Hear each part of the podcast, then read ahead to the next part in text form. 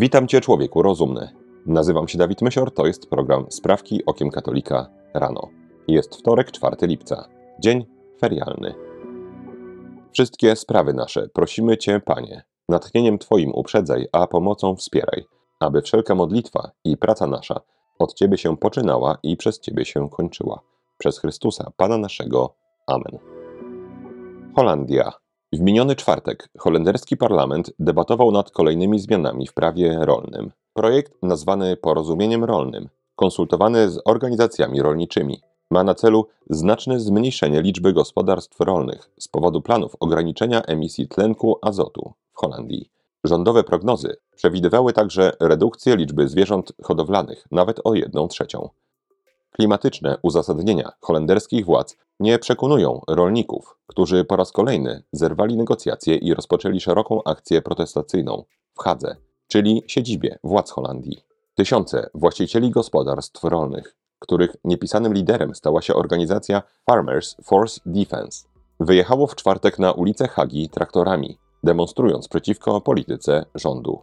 Jest to kolejna tego typu akcja w ciągu ostatnich miesięcy. Refleksji po stronie rządu wciąż jednak brak. Chociaż tak naprawdę na refleksję nie ma co liczyć, ponieważ rząd doskonale wie, co realizuje. W ograniczeniu liczby prywatnych gospodarstw rolnych nie chodzi wcale o klimat. Produkcja rolna w rękach społeczeństwa daje takiemu społeczeństwu zwyczajnie zbyt dużo niezależności. Szwajcaria, cała Unia Europejska i cały świat. Nowojorski dziennik The Wall Street Journal opublikował najnowszy raport organizacji Światowego Forum Ekonomicznego. Zdaniem forum, którego siedzibą jest Szwajcaria, należy przyjąć kolejne cele związane z tzw. Tak ratowaniem klimatu. Pomóc w tej kwestii ma bardzo ambitny plan redukcji liczby prywatnych samochodów o 75% do roku 2050. Co ciekawe, redukcja prywatnych samochodów miałaby dotyczyć także ekologicznych samochodów elektrycznych. Światowe Forum Ekonomiczne argumentuje swoje pomysły w następujący sposób. Do 2050 roku większość populacji będzie mieszkać w miastach, a co za tym idzie, będzie mogła korzystać ze zbiorowej komunikacji, a potrzeba posiadania prywatnych pojazdów będzie coraz mniejsza. Tak zwani eksperci twierdzą, że zmniejszyłoby to także emisję dwutlenku węgla na świecie o 80%. Chęć redukcji liczby samochodów prywatnych ma identyczne podłoże jak chęć redukcji liczby gospodarstw rolnych. A za emisję dwutlenku węgla samochody osobowe odpowiadają w wymiarze zdaje się 0,2%. I nie będę sprawdzał tej liczby, bo tak naprawdę ona nie jest potrzebna, żeby uwiarygodnić tezę, że to jest gigantyczna ściema.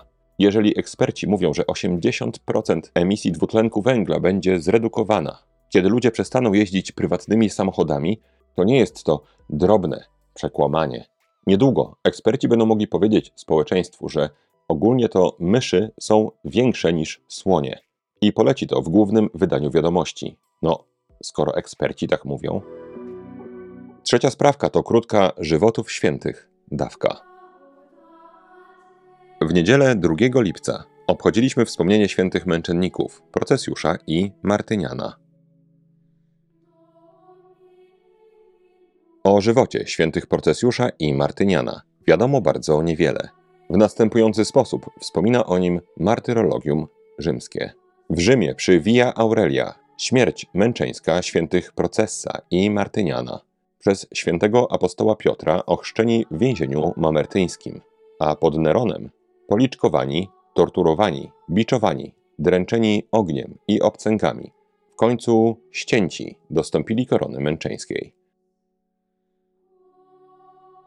Tradycyjny przekaz mówi, że Procesjusz i Martynian byli żołnierzami za czasów cesarza Nerona. Jako gwardziści mieli strzec celi świętych Piotra i Pawła. Pod wpływem nauk świętych apostołów i dokonywanych przez nich cudów, Procesjusz i Martynian nawrócili się i poprosili o chrzest. W pobliżu nie było jednak wody, którą gwardziści mieliby zostać ochrzczeni. Wówczas święty Piotr cudownie wyprowadził strugę wody ze skały tarpejskiej. Procesjusz i Martynian chcieli pomóc apostołom w ucieczce z więzienia. Rzymski sędzia dowiedział się jednak o ich nawróceniu, za co skazał ich na liczne tortury oraz męczeńską śmierć przez ścięcie.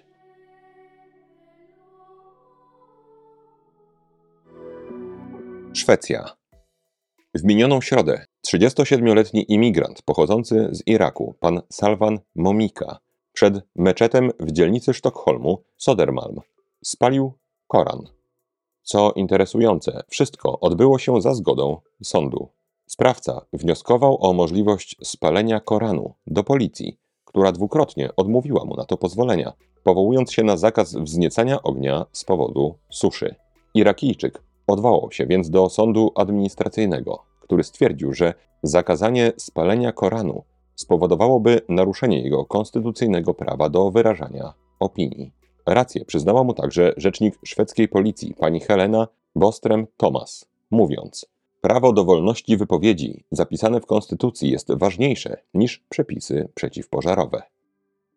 Czy publiczne palenie, w cudzysłowie świętej księgi tej fałszywej religii jest dobre, tego nie wiem. Natomiast na pewno możemy spodziewać się, że teraz pod kościołami katolickimi prowokatorzy będą palić Biblię w imię wolności słowa. Japonia.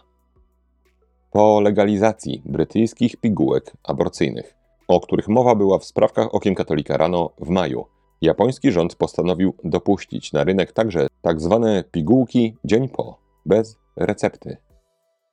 Japońskie Ministerstwo Zdrowia uruchomiło pilotażowy program sprzedaży tzw. Tak pigułek dzień po, obejmujący wybrane apteki, w których będzie można nabyć takie środki bez recepty. Organizacje proaborcyjne, które lobbowały za tą decyzją, podnosiły, że pigułki dzień po zapobiegłyby wielu aborcjom, do których kobiety są zmuszone z powodu braku możliwości nabycia takiej tabletki.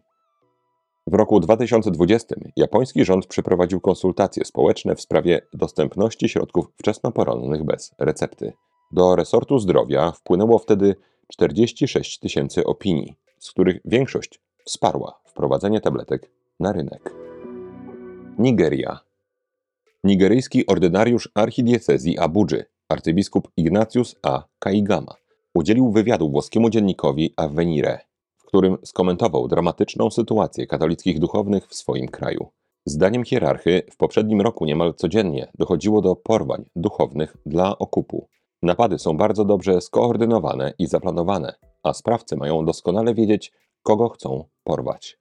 Duchowny twierdzi, że faktycznie Kościół katolicki jest częstym celem porywaczy, co może sugerować motywację również religijną. Niemniej za główną motywację wskazuje trudną sytuację materialną mieszkańców Nigerii. Jak mówi arcybiskup Kaigama, w ostatnich latach korupcja zaostrzyła ubóstwo i różnice majątkowe, podsycając przemoc w całym kraju i to pchanie których do zwerbowania się do bandyckich grup.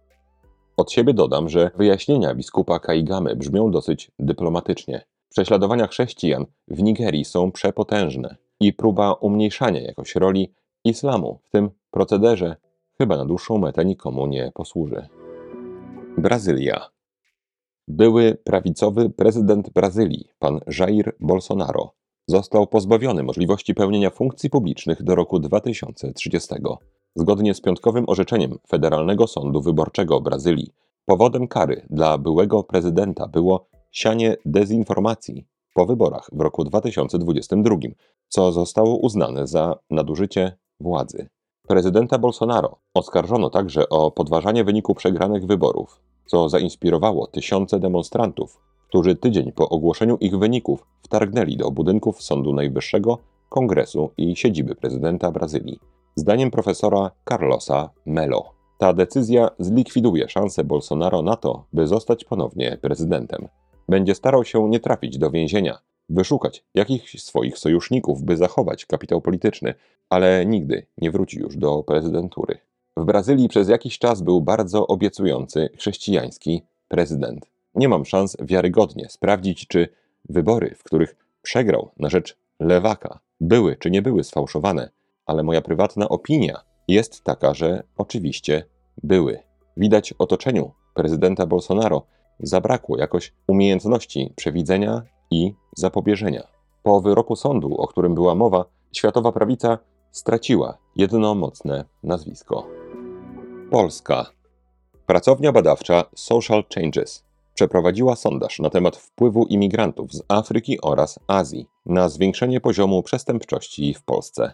Zgodnie z wynikami badań, 62% respondentów stwierdziło, że napływ imigrantów może zwiększyć przestępczość w naszym kraju, przy czym 36% ankietowanych odpowiedziało zdecydowanie tak, a 26% raczej tak. Związku pomiędzy migracją a przestępczością nie widzi 20% respondentów, z czego zaledwie 6% odpowiedziało zdecydowanie nie, a 18% uczestników sondażu nie ma zdania na ten temat. Social Changes ujął także w swoim sondażu kwestię poparcia danego ugrupowania politycznego.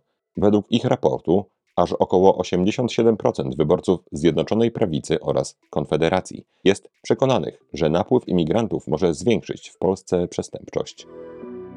Ostatnia sprawka to krótka rozprawka. Dziś o depresji mężczyzn.